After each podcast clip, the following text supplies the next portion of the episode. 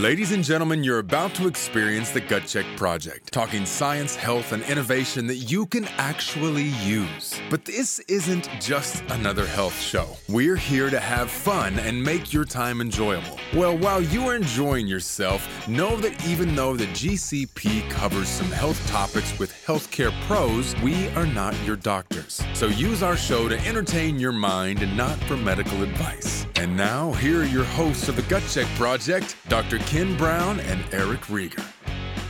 Hey, Gut Check Project fans and K B M D Health family, welcome to episode ninety-six. I am your host, Eric Rieger, joined by this guy, Doctor Kenneth Brown. Ken, what's shaking? What's going on? So here we are, episode ninety-six. Holy cow, we're getting up there. New year, twenty twenty-three, episode ninety-six. So, and, and this time we're going to stick to what we said, because ninety-five we changed. So ninety-five was a slight turn on my end. I apologize, but it's it's important. It was important. It was. I was asked, what does a gastroenterologist have in their pantry or kitchen? And as it turns out, I have uh, the Sam Harris. Sam Harris, the neuroscientist slash philosopher slash meditator slash uh, the developer of the Waking Up app, which I'm a huge fan of, and that's what I have in my pantry. I need to go feed him. Remind me to go feed him. If I get out of Sam here. Will appreciate yeah. that for certain. So this is episode ninety-six, and we're going to stick with what the layout was. And we were prompted in ninety-five and now ninety-six to begin to talk about what's in the pantry. How do you do fair food selection? And it's a big topic to tackle. So Ken and I had a discussion about what are some of the key things that people probably don't think about, that probably should, that could make a lasting impact on your health and your family's health. Yeah, I think that overall, so in this podcast, we're going to cover about how do you make some simple swaps in your, well, we're going to call it pantry or in your kitchen, so that when you're trying to start this new year and eat healthy, you may think you're eating healthy and you may be putting some crap oil in there. Or you may be using some condiments, which are just filled with crap. And that's what we're going to get into today. So how do you make these easy swaps so that you ensure that the effort that you're making when you're trying to avoid processed foods, cook at home, you're not screwing it up by putting the wrong stuff in there? one hundred percent. Because, um, and we'll... We'll get to it later in here when we start talking about symptoms that may actually show if this is something that's affecting you or someone in your family. But if you've ever found yourself saying, I'm cooking these kinds of foods now and I still can't lose weight, or I'm still agitated, believe it or not, you're doing the right things. You just may be using the wrong vehicles to cook with, or buying the processed foods that look like that they're healthy, but unfortunately, marketing is doing a great job of oh. covering that shit up. Look at episode ninety-four, where we uncovered some really controversial stuff about our societies, our dietetic societies that are recommending things that ultimately are unhealthy for you. This is sort of a, an extension of that, but the flip side. We're going to try and offer, a, I'm going to play the, the good cop, Eric will play the bad cop. And I'm gonna I'm gonna say what oils and condiments you should have. Eric's going to explain why you shouldn't use the more common ones that are found all the time everywhere. In fact, I just saw, just for instance, we'll we'll get to that in a second. I want to I want to diverge before we start in that. Just one quick funny story. Can yeah. I can I go ahead and start I this? It's like should. a personal thing. Anything going on in the uh, Rieger home or anything? That I mean, we need honestly, to hear about? Since the last week, we were moving full steam ahead. College has started for both of the boys. Um, baby's still not here yet. Can't wait. But uh, I mean, we're we're holding steady. So this time of year, for me, uh, the one thing that I want to talk about is at my gym. Oh, yeah. So uh, January is always just super yeah. crowded. Everybody makes this resolution. Everyone. And it's like one of those things, you just get annoyed. You're like, duh, where'd all these people come from? Yeah. And this is the year of the lats, huh? the uh, so I was at So I was at my gym. And I wanted to swing by on the way home. Normally I work out in the morning, but I couldn't work out because I had some other obligations. So I said, well, I, let me at least go get my sauna in. And my normal sauna spot, Sweat House, was full. Mm-hmm. Love that place. Shout out to them. That's great. But they were full. So I'm like, oh, I'll just go to the gym and go to the sauna. I get in there, and it's like a bouncer was needed, like, at the sauna. It was, like, so crowded. So I was able to sit down, a little spot. Guy sits, you know, next to me, kind of a little closer than normally you would be in the sauna. and I drank my water. I'm going to try and do a full thirty minutes in there. And I said, hey, man, can you watch my spot here? I'm going to run. And I'm sweating like crazy. So I've got this big pool of sweat in the shape of my butt sitting in this in the wood there. And I come back in, and there's a nice young woman sitting like right next to my sweat pile. Mm. And he goes, I tried to tell her. And she's just like, there's room. And I'm like, yeah, there is.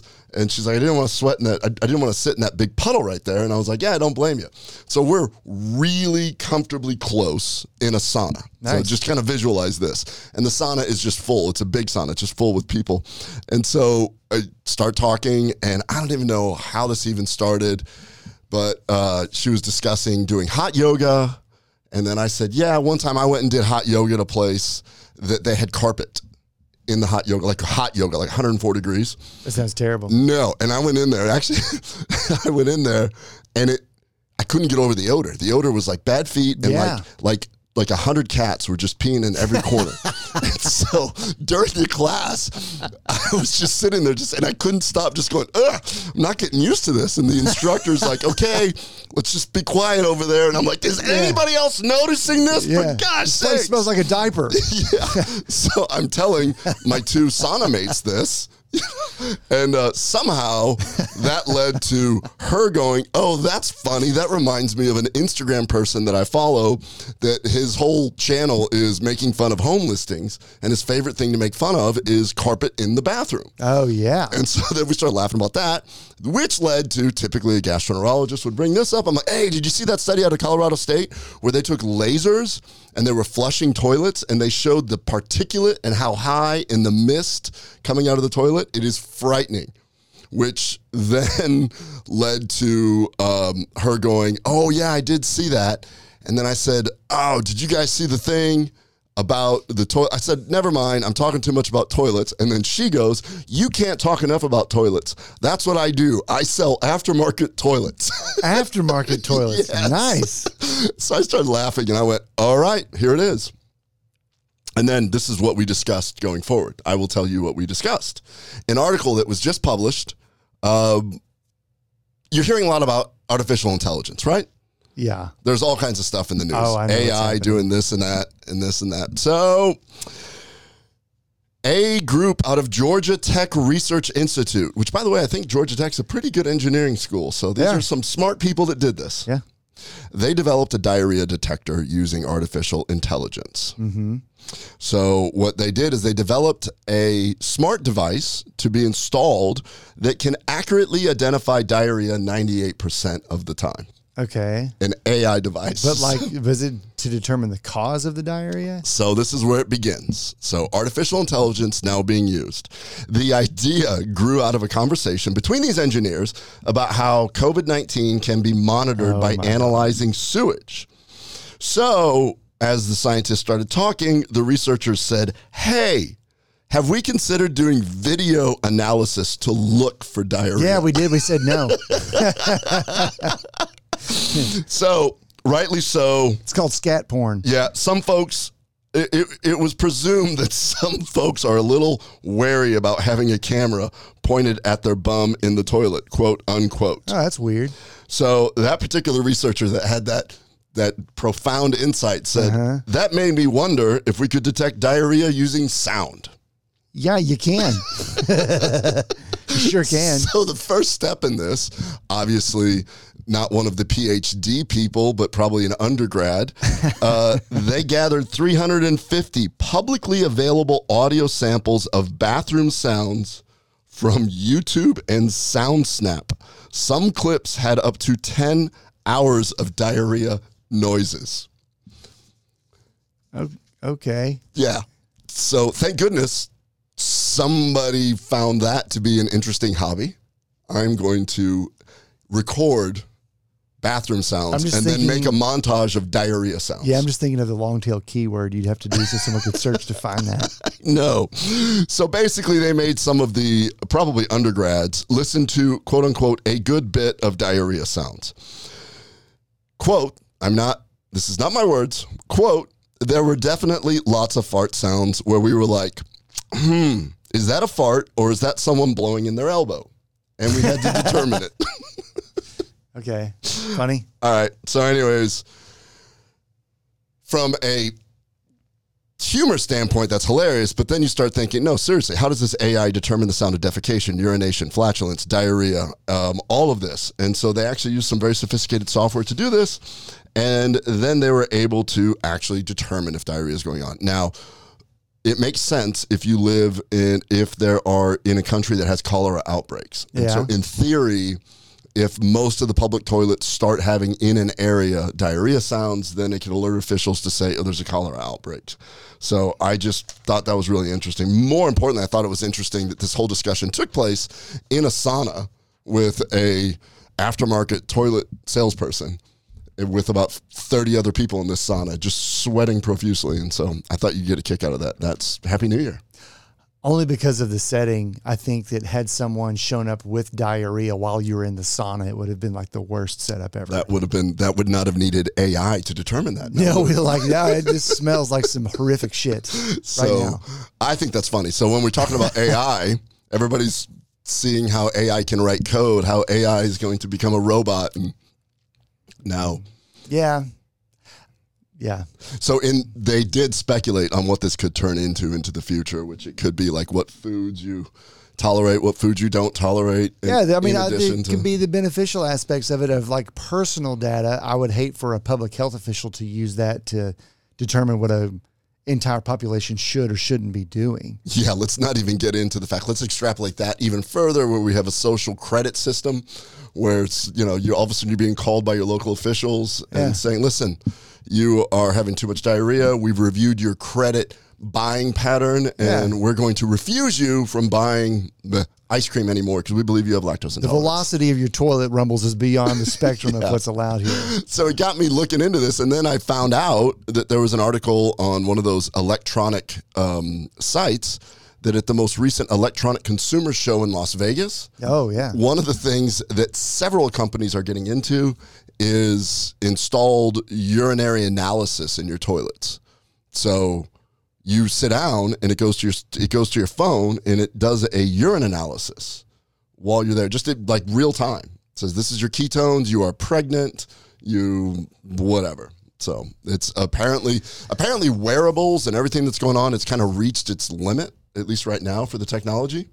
It can check an E K G on your wrist. Yeah. It can do all that stuff. Now it's a now let's move on to the next thing, which would be let's Bluetooth your urine to your phone. Just side note, it probably deserves definitely its own show. Just be wary. If you're sharing all of that data, it may not be as cool as it feels to learn what your ready-made ketones are at this point in time. one hundred percent. Like, this all comes down to data that we're freely giving up. Yeah, you to don't everybody. Have to give all this stuff up just to find out. You were doing fine before that. it's, here's the funny part about that. You can take, you can go to the store and buy ketone strips that tell your pH, tell your sugar, tell everything. You just dip it in urine, which is what, yeah. which is what I did as, as a first year med student. You dip it in and you come back and you just go, you have diabetes and you're pregnant and whatever, and you can do it with one little dip. Well, now they're having these devices that are there. Yeah, so they, it's it, interesting. And that, those strips did not require Wi-Fi at all. No, they did not. So right. Next time you're in a sauna, strike up a conversation about toilets to the person next to you. That's it. That sounds awesome. Fortunately, there shouldn't be diarrhea in your pantry. So there's a good... Yes. Oh, this is a good segue. We are going to talk about stuff so that you do not develop diarrhea yeah. when you cook at home. Yeah. So this all started because I was contacted by uh, Well Plus Good, uh, a digital magazine, and they wanted, um, they're going to write a big article on this, so they wanted my advice on five gut-friendly items a gastroenterologist always has available in their pantry. And considering that I believe all health begins and ends in the gut, and I tell my patients what I believe, and my patients tend to struggle to find healthy ways to eat, I started thinking about that. Really, the easiest way to do this is to avoid processed foods, cook at home. But then cooking at home, I started thinking about how easy it is to have bad items at home when you're thinking you're doing a good job. Uh-huh. So that's what this episode's about. I love it. So I think you kind of set the template that we'll begin with some good oils and then maybe get into why we need to avoid the bad oils. Yeah. So okay. I think we should talk oils first because that's the most common thing. All right. So let's talk some gut-friendly oils. So gut-friendly oils are those that are easy to digest, don't cause irritation or inflammation. in the digestive system and systemically. So my five gut-friendly oils, and I definitely have at least three of these always on hand. A high-quality olive oil. This is well-known to everyone, but the reason why olive oil is good for you is it's rich in monounsaturated fats, which has been shown to be heart healthy. And olive oil contains my favorite word, polyphenols. And we know that polyphenols have anti-inflammatory properties, anti-aging properties. So olive oil is the oil that is primarily used whenever you're cooking in a Mediterranean style. Mm-hmm. So olive oil. Number two, avocado oil, which is also rich in monounsaturated fats and polyphenols, but avocado oil has a higher smoke point than other oils. And while we're on that topic, coconut oil also is rich in fatty acids and vitamins, which may make it beneficial for skin health and a few other things. And coconut oil may actually help with weight management, but it also has a higher smoke point. Mm-hmm. So uh, let's talk smoke point really quick. Yeah, smoke point. So if you have uh, an oil that you want to use, and really should just determine how hot you need it to get to make certain that the healthy oil matches up with what you need. So the best thing to do is, let's say you have a high heat. The great thing is, one of the overall best oils for anything and all types of cooking is avocado oil. If you breach the smoke point, apparently you can, I think that you can, some people even call it blue smoke, but you can see that the oil begins to deteriorate uh, more rapidly. And essentially the fats that keep an oil together are stable up to a certain point, and the stability is important. So too much of the high heat Uh, can make the oil become dangerous and exert toxins. And we'll get into it in a moment with some of the more or uh, oils that you should avoid. But the toxins that oils can provide, once they are too heavy uh, heated or they've been overly processed, is that they will become highly oxidative. And that actually is what leads to disease from these oils. That's really where the danger comes from. So you just simply don't want to go beyond an a, a uh, an oil's cook smoke point. Avocado oil, for instance, goes up to five hundred twenty degrees Fahrenheit, which is plenty hot for pretty much everything. So where are we at with olive oil? So avocado oil is at five hundred twenty degrees Fahrenheit. I'll just do all in Fahrenheit because I think most of our viewers can relate to that more. Um, but uh, peanut oil, when it's unrefined, is good for four hundred fifty. Uh, I'm going to skip some of the crap oils. Um, four thirty for almond oil. Um, olive oil, still good up to four hundred ten. And actually, the more extra virgin it is, the more stable it's going to be. So there's... The more stable at a higher heat? Yes, correct. Okay. So I'm cooking with olive oil. Once it starts smoking, have I breached the smoke point and now I'm now I'm potentially not making olive oil as healthy? Not always, but it's definitely worth checking at that point in time to see if you've breached where you're at. That's a good question. Some... I believe, if I remember correctly, and correct me if I'm wrong, but some rise is is normal. But once you get to the uh, instability part, I mean, I think that the smoke, it, it almost looks like it's about to burn. Okay. Not necessarily catch fire, but burn. The smoke point is important. Okay. Um, let's see. Some other, uh, your nut oils are always good. Macadamia nuts at uh, three hundred. Some of those, um, butter. Butter is great to cook in, but not at a high temp. It's actually up to three hundred degrees. So I think I overheat. A l- I think I, I use too much heat when I cook. So I'm thinking about this, and I've I've made olive oil smoke. I've certainly made butter smoke. I may have just inverted something. I saw extra virgin here and in virgin oil up here. Actually, the more virgin that it is, the lower the smoke point. I oh. misspoke. So let's just go ahead and correct that now. I think I inverted. So if you're spending the money for extra virgin olive oil, which has more anti-inflammatory properties and more polyphenols, lower smoke point, you can be destroying it by heating it too much. That's correct. I'm sorry. I didn't mean to invert that, but yeah, that's correct. Don't waste your money if you're going to just burn everything. Yeah, don't do that. But it's it's it's worth knowing. And most meats, even though uh, some of these temperatures may not be technically ideal for what it is that you want to do right away, the truth is, you just need to know what the cook point is that you want for the center of the meat. It may just simply take longer. You'll still get to what you want to get to yeah. over time. So. Yeah, I agree.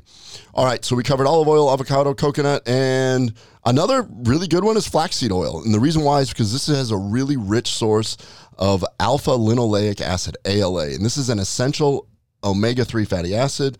Flaxseed oil may actually help improve digestive health by increasing the production of mucus in the intestines, yep. which can actually help protect against irritation and inflammation. And chia seed oil is another one, which is rich in omega three, omega six, and other fatty acids. So chia seed has anti-inflammatory properties and may actually help reduce inflammation as well in the gut. Something to add to chia seed, flaxseed oil, those are uh, great oils, and they're they're really, really good if you're going to make a uh, a dressing or, or something else like that at home. Oh. They're actually known as no-heat oils. Oh. You only moderately heat them up whatsoever. So, yeah, they're they're very, very good uh, as far as oils go. But that sounds awesome. I'm gonna. So this is this is great because if you're going to make um, salads, and flaxseed and chia are absolutely phenomenal for your gut health. Yeah. And I'm actually not using a whole lot of either one of those. Correct. I typically just, you know, bulk up on olive oil and avocado oil personally. Yeah. yeah and, and I'm all, switch all of up. Those great. It just really comes down to heat tolerance of the oil itself. Yeah. But if you've got, this is a fantastic way for me to tell my patients that have digestive issues, sure. specifically inflammatory bowel disease, y'all should consider switching to flaxseed and chia seed when you're making a salad. Yeah. Definitely. All right. So my five gut-friendly oils: olive oil, avocado, coconut oil, flaxseed oil, chia seed oil. The good guys. Now, who are who are the bad guys in this group? So there's obviously there's a little bit of history here. The the, the wild thing is, uh, and, and in addition to the oils, I'm just going to throw this in there. Butter is still is still stable. It's still a great fat to cook with, to use. Butter is not on the bad list whatsoever. And it, since we talk about the different things, the different oils, we're just talking about different kinds of fats. Butter, when heated, obviously it turns into an oil. They're all somewhat related, and it's it's fine. Um, it just have, you just really have to adhere to uh, smoke points and heat points and different things like that so that you don't denature and then make them toxic. Just to clarify one thing, butter is not margarine. So like butter is not margarine. We're going to get there. Okay, good, good, good. We're good. Definitely going to get there. Because mom would always do that. She's like, "Bring the butter," and I'd go grab it, and I'm like, "This is not butter." Oh no, it's not. It is definitely not butter, and in fact, it's terrible for you. Um, so to set the stage on why we have to go through what you need to be cognizant of, let's talk about what we're going to watch out for, and then how it affects us, how people have covered it up, and then maybe what you may be feeling to see if it's affected you or not. Does that make sense? Makes sense. Let's okay. do this. So the issue with bad oils that are cooked and in processed food, let's just list them off. They are corn, canola, also known as rapeseed oil. Rapeseed oil comes from the rapeseed plant, and it's everywhere right now. You'll find canola oil in everything. Um, cottonseed oil, soy or soybean oil, sunflower, safflower, and sunflower and safflower. I don't even know what a safflower is. I don't know what a safflower uh, is. Grape seed and rice bran. Um, palm oil uh, is almost always refri- uh, almost always refined, and that you could add there as well. So that's nine different oils: corn, canola, cottonseed, soy, sunflower, safflower, grape seed, rice bran, and palm. These are all of the various oils that really you just need to avoid, and uh, even some of the some of these have been hidden in um, other foods as emulsifiers, as lecithins, and we'll get to that in a moment. But why? Why are these things bad? Well, they all contain high volumes of P U F As, which stands for polyunsaturated fatty acids. The reason why those are poor or bad for you is, number one, they're highly processed, and what makes highly processed uh, P U F A bad for you is that they are easily oxidated. So when you look at someone's blood profile, Ken, when we were studying, what was it that someone told us uh, was an indication that we should look for, especially twenty years ago, for somebody who might have coronary vessel disease? We're looking at... I'm going to get into cholesterol. Cholesterols, right. And what's unfortunate is that prior to a big change, we'll get to that here in a moment, because if you watched episode ninety-four and you saw us talk about the Dietetics Association, we're about to talk about a different association. I told you it wasn't just that one. But prior to that, no one really considered that people's cholesterol was in disarray. It really wasn't a problem. Nobody was sitting there saying, well, they had this heart attack. In fact, heart attacks at that point in time were very, very, very, very low.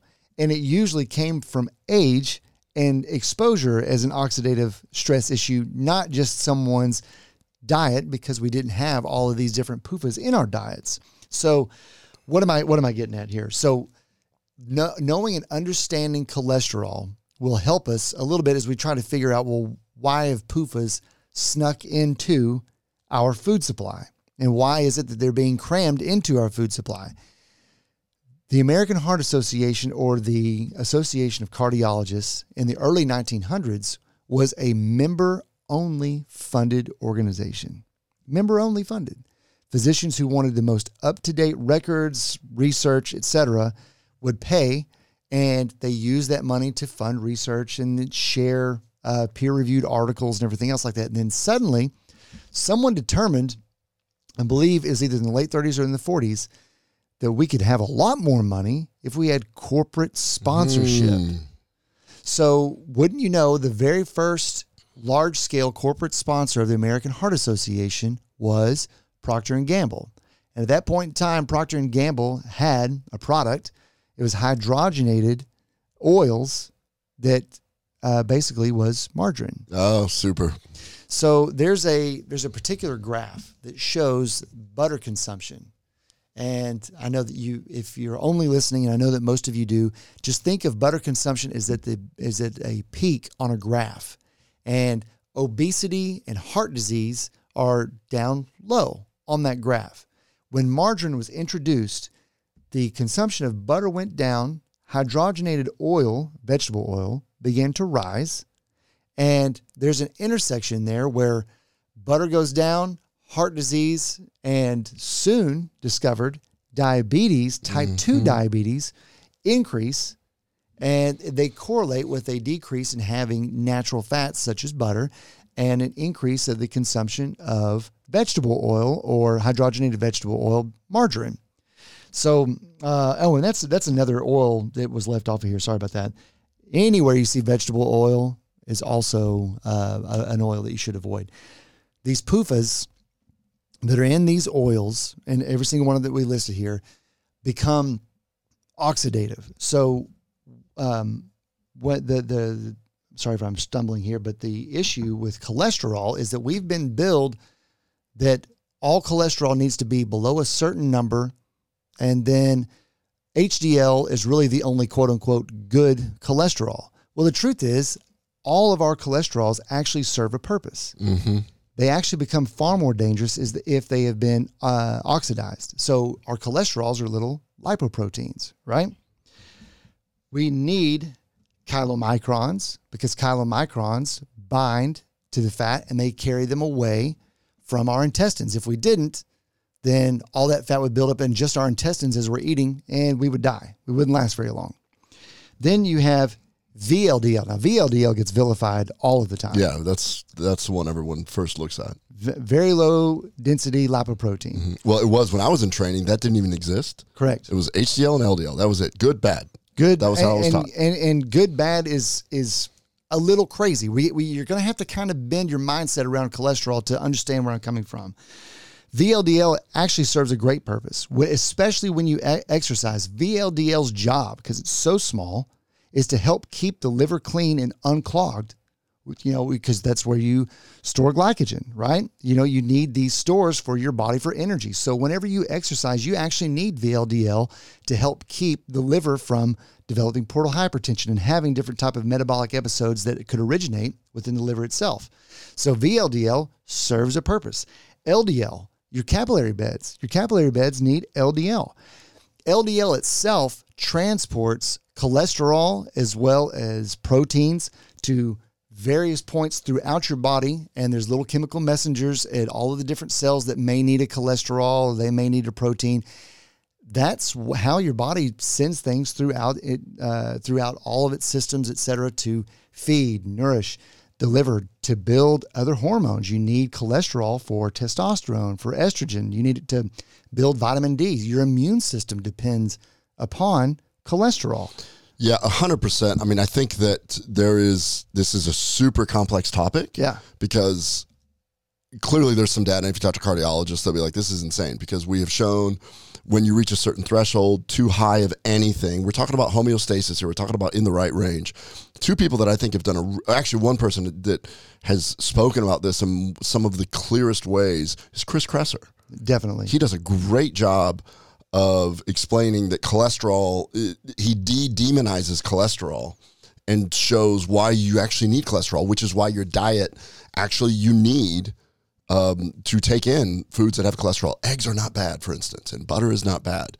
But when you start um, creating inflammation with the V L D L float mm-hmm. around and that kind of thing. And so that's, it's a, it's a complex topic, but yes, exactly. Don't. All, all of these different various types of cholesterol, all I'm trying to establish is that they are all necessary. So what makes them bad? It's not an arbitrary number. It really is not True. an arbitrary number. Um, the, even in the last fifteen years, a lot of medical science has at least migrated over to, well, you need at least to mind the complementary ratio. And that in and of itself is somewhat true. You definitely want a good ratio. But what's more important than any of that stuff is to make certain that your diet is not contributing to a highly oxidative state, so that these lipoproteins don't become toxic. Yes. Why is that never discussed other than your cholesterol's high, here's a drug?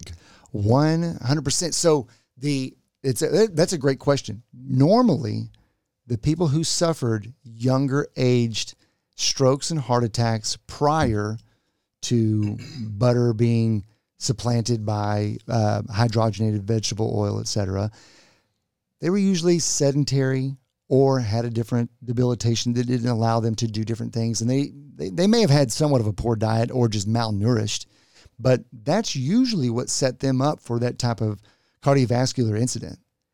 So since then, we've seen an increase in even skinny people who have experienced heart attack and stroke.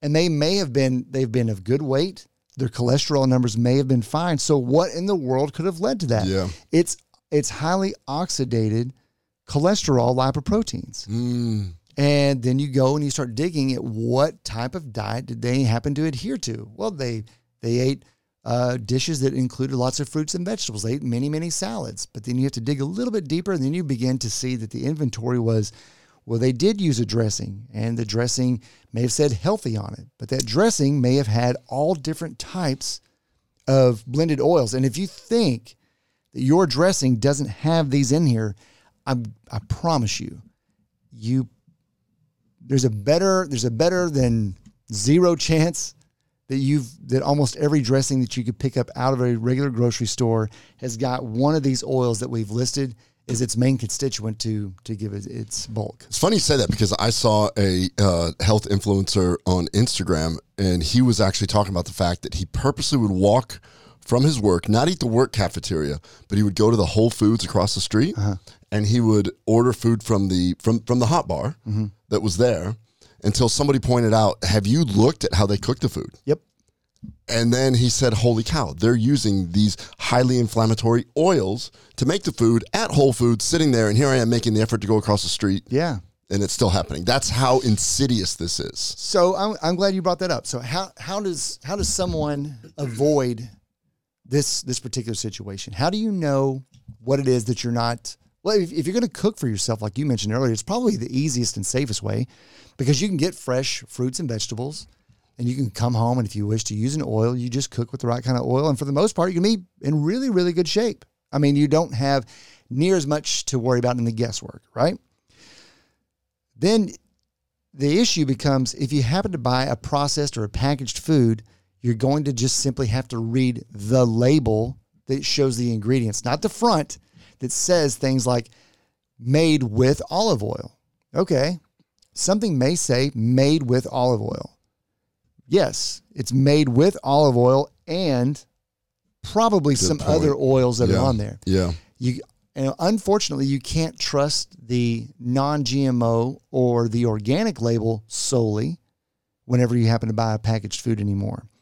They allow, for instance, canola oil to be listed as an organic canola oil if it happens to be organically grown. Dude, when I was doing my homework for this interview, yeah, I found several articles that discussed healthy oils, and freaking canola made the list so many times. It makes no sense. Makes no sense at all. It's inflammatory as hell. And it's, you're just like, and these are huge websites. This is like WebMD bullshit. Well, yeah, I would imagine. I mean, I, it sucks. This part, th- what I'm going to say next really sucks, but it's just the truth. If they're being endorsed by large food companies or pharmaceutical companies, then you have to be really, really wary of what it is that they're endorsing. Damn. It's just the way that it is. Because those are the partners that benefit from you doing this shit, making you feel like that you are making healthy decisions, and they're just pumping you full of things that are going to ultimately make you a customer in a far more lucrative way, either buying their drugs or buying their therapies. Well, you stop and think about that. Episode ninety-four, when we talked about it, that Dietetic Association is heavily funded by three main industries: big agra, big food, big pharma. Yeah. They all go together. They do. So here, here's, here's an example uh, of where I'm a little let down that it snuck into the lineup, but I've noticed that one of the better Um, stewards of, of health has prevented it from happening. You and I both like Dave's Killer Bread. Yeah. Love Dave's Killer Bread. Love it. Almost every line that they have would not have a single one of these oils. The only one, though, that I've noticed that does is, and it's hardly available, but Dave's um, one hundred percent wheat bread has canola oil in it. Really? Yeah. And it's kind of weird. However, if you go to Natural Grocers, they feature every one of Dave's Killer Bread products, except for you will not find the wheat in there because of the canola oil. Wow. What's strange, though, is you'll find some of those oils on very, very select few products. And I think it has to do with a rationale, and it's probably an appropriate approach that our bodies could, you're not supposed to have gasoline in your body. But if you got a little bit on your finger whenever you're pumping up gas, or you've cut the grass and you get a little gas, you inhale it. You're, you're thirsty and you just, just yeah. suck a little out yeah, of it. Yeah, you just down a little gasoline. Yeah. You're going to survive. Your body can overcome minimal exposure. So I do know that uh, on the chip aisle at Natural Grocers, they still will have uh, like uh, the tostadas, the chips every now and then will have, you know, something that's cooked in sunflower oil or something else like that. I think that the rationale there is... Does Siete do that? Siete doesn't. Mm. They are all coconut oil or nice. avocado oil. Yeah, Siete is a little bit different. Um, they're definitely a cut above uh, on, on the way that they produce pretty much everything. So Natural Grocers, of course, will promote this, the Sietes and those that are very similar, but they do...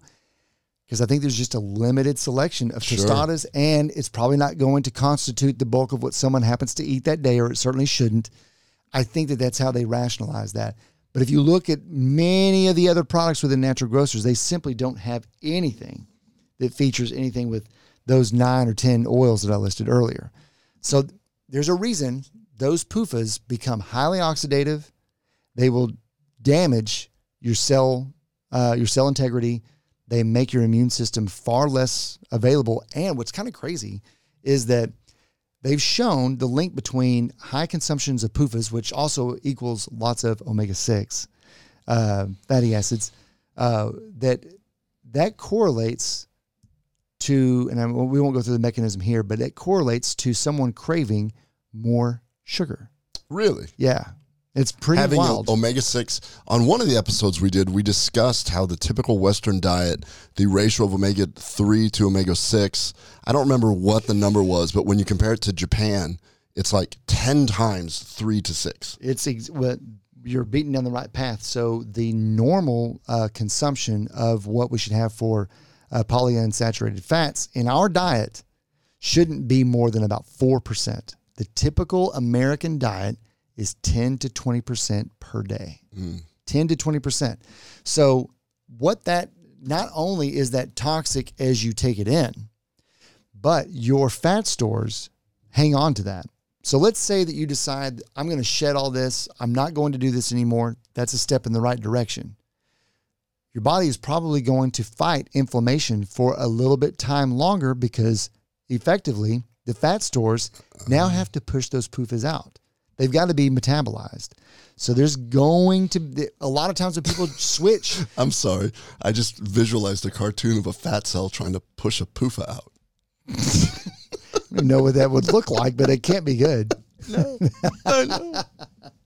All right, so fat cells it, pushing P U F As out. It sounds like it needs that microphone that goes in a toilet. All right, sorry to interrupt. But. No, no, that was a, that's a that's a good that's a good visual. That's a good one.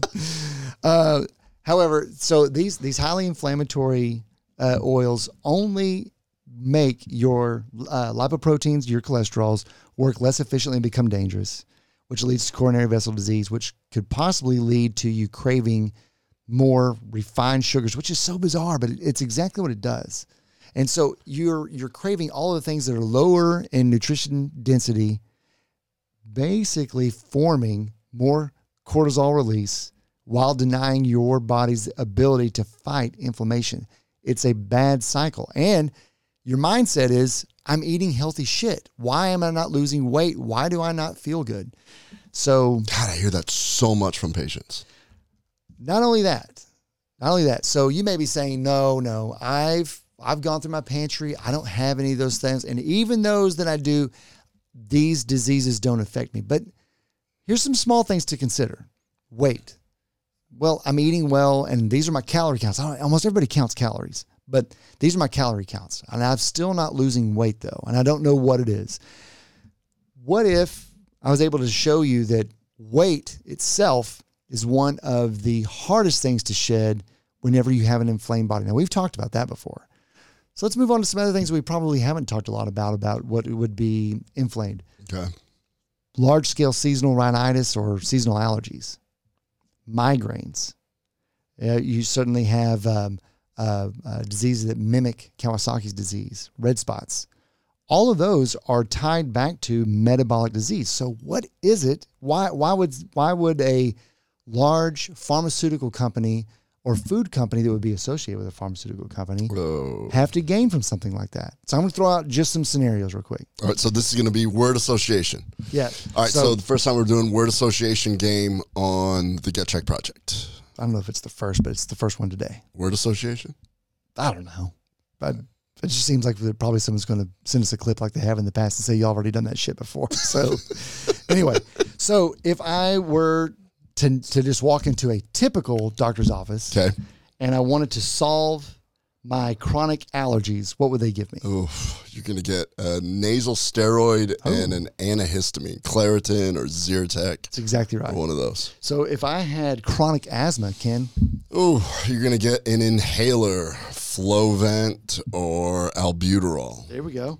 What if I just, I, I've, I haven't eaten anything, but my blood sugar's still high. Uh, so I'm going to say you're pre-diabetic or you are diabetic and you're going to walk out with some metformin. Yes. Or a host of other medications. Um, we discovered that you've got some arterial fat and we need to do something about it. What could we do about that? Oh, arterial fat. You mean like coronary artery disease? Yeah. Uh-oh. You're going on a statin and you may be going into the cath lab. Yeah. So uh, what about uh, erectile dysfunction? Oh. Knee jerk, it's just Viagra or sildenafil or whatever it is, the the what, whatever, the host of all the drugs that people use, the erectile dysfunction drugs. Yeah, maybe a new girlfriend too. Anyway. Uh, uh, that would be priceless to walk out with a script that says new girlfriend, go home and be like, a doctor says it's you. Yeah. Disregard. Um, blood clots. Oh, well, you're going to be put on an anticoagulant. Yeah, so it could be Coumadin or Xarelto. Xarelto, all of them, Brilinta, all of them. Every single one of those is a solution for a metabolic disease that happens to be a pharmaceutical or a medical intervention that was brought on by long-term chronic inflammation. If these are things that describe your habits, or I shouldn't even say habits, what your what your pharmacy cabinet happens to look like. And maybe you feel like it's too late for you. Maybe you're older, but you've got kids or you've got grandkids. Start teaching them that they don't necessarily have to end up in that particular hole. While maybe you or those that you love begin to make those changes so that you're not living in a world of inflammation, but every single one of those is born from long-term inflammation. Yeah. Every single one of them. Um, I have this image of a grandparent suddenly changing the whole diet and they're giving it to the grandchild. Yeah. They're like, Grandpa, why am I eating this? Grandpa's trying to push these poofas out of themselves. Yeah. I don't, they, they will be highly confused if they do that. Uh, so some other things to consider are restaurants. You never know what your restaurants are cooking with. So you might as well ask. They will begin to change if the clientele changes. It was just thirty years ago that everywhere you went still had a smoking section. And I totally agree. And not to interrupt you here, but this is a shout out to my friend Chris, who owns Best Thai that we've been eating at forever. Mm-hmm. And I am currently, as I speak, wearing a Dexcom continuous glucose monitor. And I recommend everybody try this. You'll do it. So right now, as I'm talking, um, in relation to my Dexcom meter to what my blood sugar is, my blood sugar currently is eighty, which is good, while I'm doing this. Now, I learned the hard way that when I, I love Thai food and I've eaten Thai food, my blood sugar spikes way up. So now, Chris, the owner of Best Thai, I discussed this with him and he said, just order everything low sugar. And now they now they make all, whenever I eat there, we can still eat there and my blood sugar doesn't rise like it used to. I'm just saying this because when you when you go to restaurants, you don't see that the, the standard way that they're cooking is the way that the American people, yep, you're running a business. Yeah. Now, yes, the food tastes a little bit more bland, but not, I had no idea it was doing that to my blood sugar. You know, I thought I, I was loving it. So anyways, that's just a, a quick shout out that when you go to a restaurant, if you say, hey, look, by the way, I'd like this low sugar. I'd like to, you know, what oils are you using? Mm-hmm. And if they can answer, and they'd be like, would you like us? We, we make to order. Would you like us to change it? That'd be pretty ballsy. I mean, that's awesome if the restaurants would do that. The more in demand that it happens, then suddenly these high-priced, healthier oils, will be, they'll go down in price. I mean, they, they will, because it becomes more ubiquitous. It doesn't have to be a specialty order thing. Yeah. And if more restaurants begin to transition over to it, then that's how you can, I mean, you, you, honestly, you probably won't eat nearly as much if you happen to have a better diet that can, it's constituted with the oils that aren't causing inflammation. The irony of that, that I didn't realize that a higher level of omega six to three makes you kind of crave sugar. It does. That is fascinating. Yeah. Yeah, it definitely does. And so other places that these oils can hide is in emulsifiers. Mm. So the place that happens most often with emulsifiers, and what does an emulsifier do? It allows things that are traditionally oil and water based to hold consistency. If you make dressing at home, you almost always see it separate, right? But if you see a dressing on the shelf, it all kind of looks uniform. Uh, chocolate. Chocolate's another thing where you have sugar and you have cocoa butter together and they're trying to keep them all distributed mm-hmm. the same. So an emulsifier is is set there to do that. Now, there are emulsifiers like from egg lecithin, which is what's in propofol to hold it together, that allow um, those uh, constituents to stay together, and egg is completely fine.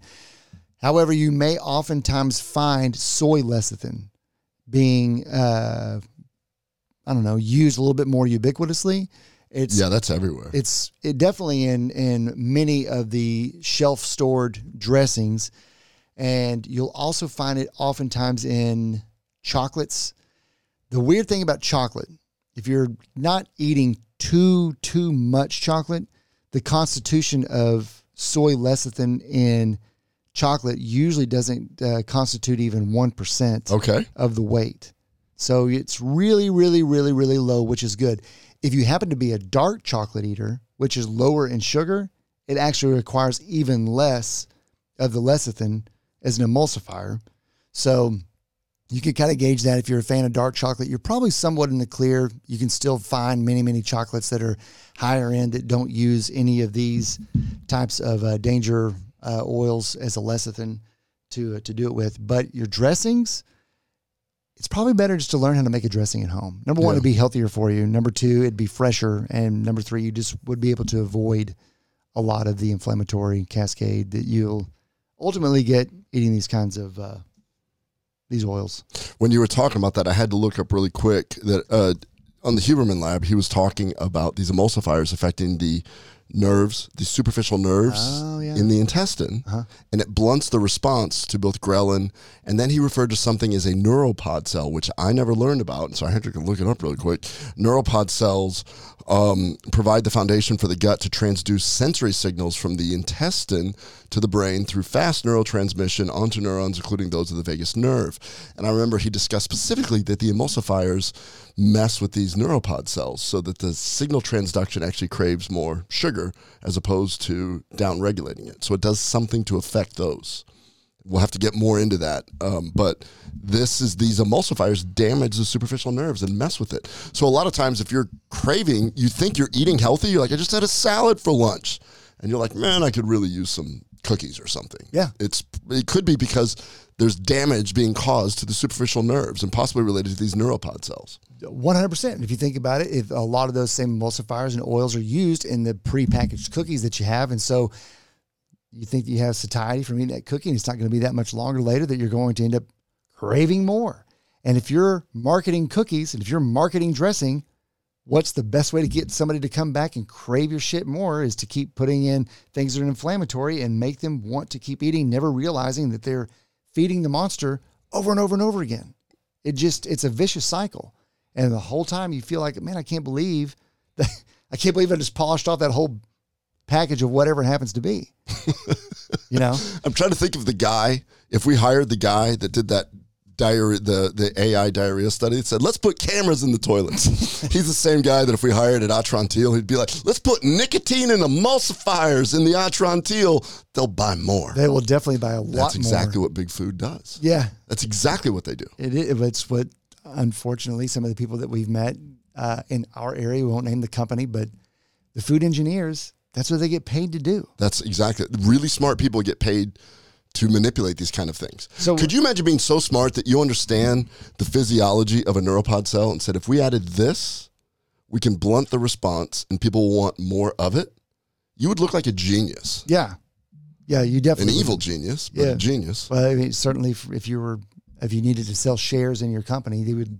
That's who they want. Yeah. So, hey, this last thing I want to uh, talk about is something called Uh, P U F A-driven diabetes. So the link between, I was kind of building to this point, but the link between craving the sugar, craving the carbs, and what ultimately is now P U F A-driven diabetes. Hmm. So there's a graph that I took from uh, D R kate dot com, and I'm going to reference here. And that, actually, she has a lot of information on uh, on oils. I highly recommend Doctor Kate, which is D R C A T E dot com. Um, anyhow, she has a graph where in nineteen oh nine, the level of seed oils driving diabetes was non-existent. And then as they begin to experiment with hydrogenated oils, it climbs not even to about two percent before nineteen twenty. Over time, all the way until you get to about nineteen seventy, oh, I'm sorry, at nineteen sixty, at nineteen sixty, P U F A-driven diabetes now outpaces carbs, margarine, and what is this? Oh, butter and lard are very, very, very, very low. Um, but anyhow, you already got carbs and margarine, which everyone associated all with uh, with issues of diabetes and inflammation already. And now your seed oils have skyrocketed to where P F U A-driven diabetes, by the time we have reached the year twenty twenty, which is just three years ago, is over ninety-nine percent. This is source. Nuts. This graph is nuts. The the the steepness of this curve starting in what? nineteen like in the early nineteen nineties? Yeah. Mid nineteen nineties just absolutely skyrockets. Well, if you've noticed, it, those oils weren't in everything until the last thirty years. That was the transition. It's just where they began to force in these seed oils. And what's what's wild is we don't have time to go into it on this particular show, but these seed oils, accompanied by the enzyme-changed sugars, such as high fructose corn syrup, mm. is like a perfect combination for craving. And that perfect combination for craving yields more sales, which is really what this is all about. It's, everything's about that. Um, the wild thing that I saw in here in one of her notes is that type two diabetes was not even first observed in medical practice until the year nineteen thirty-eight and wasn't even tracked until nineteen fifty-eight. So it's right at nineteen sixty when you begin to see this ellipse past all of the other sources of diabetes. This is when they recognized that it was a problem. Look here, back in the forties, they still weren't certain if it was causing much of anything because its consumption was so low. But even though the consumption was so low, it still was making a blip where people were like, I think that might be contributing a little bit to our our diabetic problem. I want to point something else out on this graph that I'm looking at is that there is a sharp rise in diabetes and prediabetes in the year, well, the mid nineteen nineties yep. and two thousand. But what's fascinating is the amount of carbs that we ate from nineteen oh nine to now is exactly the same. We're blaming carbs for everything. The carbs in nineteen oh nine was the same as it is now. What else? What else can you say on here? The amount of natural um, uh, monosaturated fats like butter and lard actually went down while disease went up. Shit. People, Look at this. People ate less butter and got sicker. That's that's crazy. This is ridiculous. Like, you just looking at this tells a dramatic story. Yeah. Wow. Don't, so some, some key takeaways. Don't eat margarine. Don't eat vegetable oil, rice bran oil, grapeseed oil, safflower, sunflower, soy, cottonseed, canola, or corn oil. Just avoid them. And uh, it, it's going to be a little bit of a transition, but almost every food product, if you, if you are attached to a processed food, I promise you, there's a complement out there that doesn't have that in it. You just have to shop and you have to read labels and you have to demand that the place where you shop for groceries carries what it is that you're after. If there's enough demand, they'll carry it. Well, let's let's jump back in and close this out quickly sure. with um, some options like you're talking about. Yeah. So another big thing is healthy condiments. So many people don't realize that the common condiments that you're using all the time may be hiding really unhealthy ingredients. Surprise, surprise, like high fructose corn syrup and unhealthy oils. So you can actually make some healthy s- swaps on this. You may think you're cooking something very healthy, and then you put some condiments on there, and you've just made it remarkably unhealthy. Yep. So here's some ones that I use pretty liberally. Mustard. Now, this condiment is low in calories and fat, and it contains antioxidants and anti-inflammatory compounds. I use a lot of mustard, and uh, mustard is fermented, I believe. So, yeah. uh, salsa. You make your own salsa. Now, you store buy it, read that label, look at it. But this condiment is made from a variety of vegetables, as we all know, including tomatoes, onions, and peppers. These are all rich in nutrients, and salsa can be a really good source of vitamins and minerals, especially made with fresh ingredients. Huge fan of hummus. You like hummus Love also. Yeah. Now, it breaks my soul to say this. We're a big hummus family, and you go buy prepackaged hummus, mm-hmm. you're going to find some some bad oils in there usually. Mm-hmm. So it's not that hard to make your own hummus is what it comes down to. This condiment is made from chickpeas, which are a really good source of protein, fiber, and other nutrients. And hummus is also rich in healthy fats and can be a really good source of iron and other minerals. Guacamole. Condiment is made from avocados. Uh, Max Lugavere puts avocados at the top of his genius food list. We need those good fats, and these are a good source of healthy fats and nutrients, and it has a lot of potassium and vitamin E in it. Just a side note, there are healthy prepackaged uh, guacamoles. There are a lot, which are, for some crazy reason, it's avocados. Avocado oil would go along with it, and they're going to put in their safflower oil. I've seen it. It's, it's stupid. Just read... Read the label. It's worth it. It's worth to get into this exercise of reading the label. All right. So now we've taught you how to put what oils to put there. You've got your condiments. Let's talk about what spices seem to be gut friendly. Now, there's a lot of spices that are thought to have health benefits, including potential benefits for gut health. These are the ones that I tend to use a whole lot of. Turmeric. Everybody's heard of turmeric. This spice, it's a natural anti-inflammatory. It's been shown to have antioxidant properties. And there is some research to show that it may have some benefits for gut health, including reducing inflammation in people with I B D and I B S. Ginger is another one. This is known for its digestive properties and can help reduce bloating and other issues. It's also a natural anti-inflammatory. Fennel, I don't use a whole lot of fennel, but this spice does have a licorice-like flavor, and it actually helps in to aid in digestion. Uh, you'll find this in a lot of Mediterranean restaurants on oh, the yeah. way out. You'll grab some fennel. So it's brilliant when they, it's, uh, I forgot what that's called, but it's a, they use fennel as a base there, and it really does help reduce bloating and improve overall digestive function. Uh, coriander and cinnamon are two of those. They both have antioxidants. They both have anti-inflammatory properties. Cinnamon has also been shown to have some improvement with glucose control. So the other thing, and we did a whole show on this, I think that mushrooms are underused. Oh, definitely.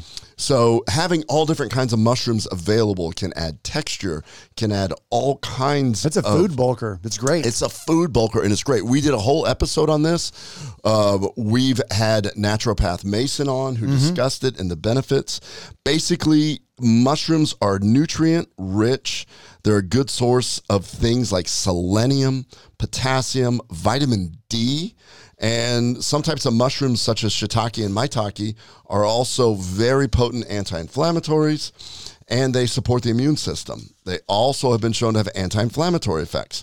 So the low calorie, some protein, fiber, tons of nutrients. You have mushrooms on hand. You just start adding mushrooms to all different kinds of dishes. Didn't Mason even throw out there that uh, much like uh, humans, that you can uh, you can sun your mushrooms and they'll actually increase the vitamin D? Yes, this is, yes, he actually discussed this. You can put your mushrooms in the sun and the level of conversion of vitamin D in the mushroom goes up. Just so you like have your higher skin. levels, just like your skin. It's wild. Yeah. Now, the other thing that I always have nearby in the kitchen, in the pantry, I always have polyphenols nearby. Definitely. Now, you just heard Eric absolutely tell you how inflammatory all this stuff is. We know why polyphenols are such potent anti-inflammatories.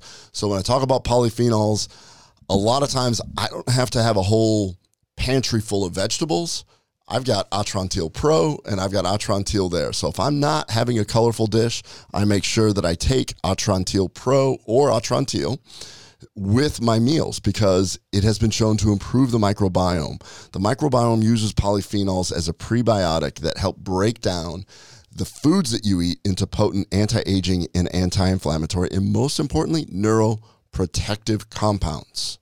So he's showing you graphs that describe the rise in diabetes that also correlates with the rise in dementia. If you put dementia on there, it almost overlaps that one hundred percent whole rise. Now, heart health.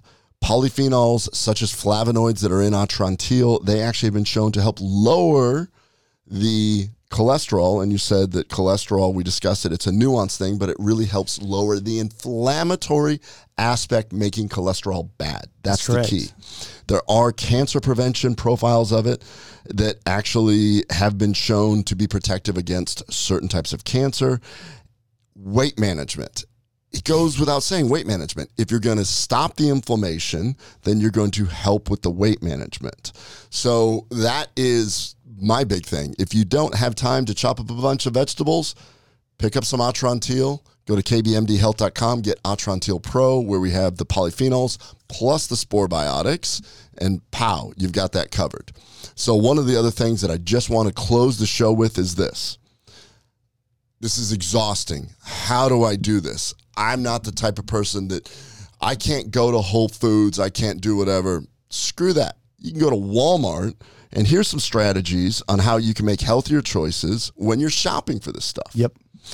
Step one, plan. Just make a list of the items that you need before you go to the store and stick to it. This will help you avoid those impulse buys where then you start sliding down that uh, inflammatory omega six sugar craving slide. Simple thing. Shop the perimeter. The store's perimeter is usually where all the fresh produce, meats, and dairy products are located. These are typically healthier options, way better than the processed foods. The supermarkets are doing the same thing that restaurants are doing. They are moving product, and they know that the high-margin products that have the longest shelf life are when you walk in, you walk in that first aisle, you pow, you're hit. To actually make an effort to get the perishable goods that are healthier for you, you actually have to walk around the outside to do that. they know that the biggest margin is straight ahead. Read all the labels. And honestly, you start reading labels, you'll literally, my kids laugh at me because whenever they like, can we eat this? And I just grab it. I'm two ingredients in and I'm chucking it over my shoulder yep. going, nope, can't do that either. So what does that mean? Why don't you just eat some stuff that doesn't have labels? Yeah. Whole foods. Yeah. Uh, I remember Michael Pollan when he wrote that, well, he's written multiple books, but I remember when he was talking, he goes, if you want to have an apple pie, you can eat the whole pie as long as you make it from scratch. Yeah. Because you know exactly what's in it. You're controlling it. And a piece of pie that was purchased, processed, is way worse for you than the whole damn pie that you made at home where you had every simple ingredient and if you're using the oils we're talking about and all that. You know what's wild is if you make it yourself and you have a, you make it from scratch, et cetera, the satiety will be achieved theoretically faster with less calories consumed versus eating the highly processed version, which you'll still continue to crave after you've already finished whatever portion that you've already had. They've they've run those they've run those comparisons where satiety in a whole non-inflammatory diet with the same equivalent of calorie in a highly processed food setting, the highly processed food leaves that particular person craving, still hungry and wanting more, and the person who just ate the same calorie equivalent of the same food, which was either from scratch or whole, they reach satiety much, much more easily. Yeah. So the moral of this whole podcast is get to cooking. twenty twenty-three, cook with your significant other, your spouse, your roommates, whatever. Go to the grocery store, get some stuff, chop it up together, put some music on. Hell, crack a bottle of wine. Yeah. You know, sip a little of those polyphenols while you're doing it. Make it fun, because what I have found wearing my Dexcom continuous glucose monitor is every time I eat out, my blood sugar spikes. Every time I cook, it stays stable. Yeah. There's some stuff going on. one hundred percent. And I don't blame the restaurants. They have to make, you know, they have to try to make a living. So no, but you, but that's that's another thing though. Start supporting the restaurants that have already decided to make that transition, right? Because they exist. I'm gonna, you know what? I'm gonna do that. I'm gonna go back to uh, once again. If you live in Plano, go to uh, Best Thai off of uh, Preston near one twenty-one and say hi to Chris. I'm gonna go drop off and say, quit using your shitty oils. I, I don't know if he uses shitty oils or not, but he'll do whatever. Yeah. I said I want no sugar. He's like, for you, no problem. Yeah. I'll just go in and be like, here's my bottle of extra virgin olive oil, here's my avocado oil. When I come in, I want those oils used. And they'll probably do it, and they'll probably, I mean, I personally feel like we're trying to support uh, restaurants and stuff, but we should all be heading in the right direction. Definitely. And uh, show notes for this particular show uh, on, on YouTube, Spotify, uh, our own website at uh, gut check project dot com.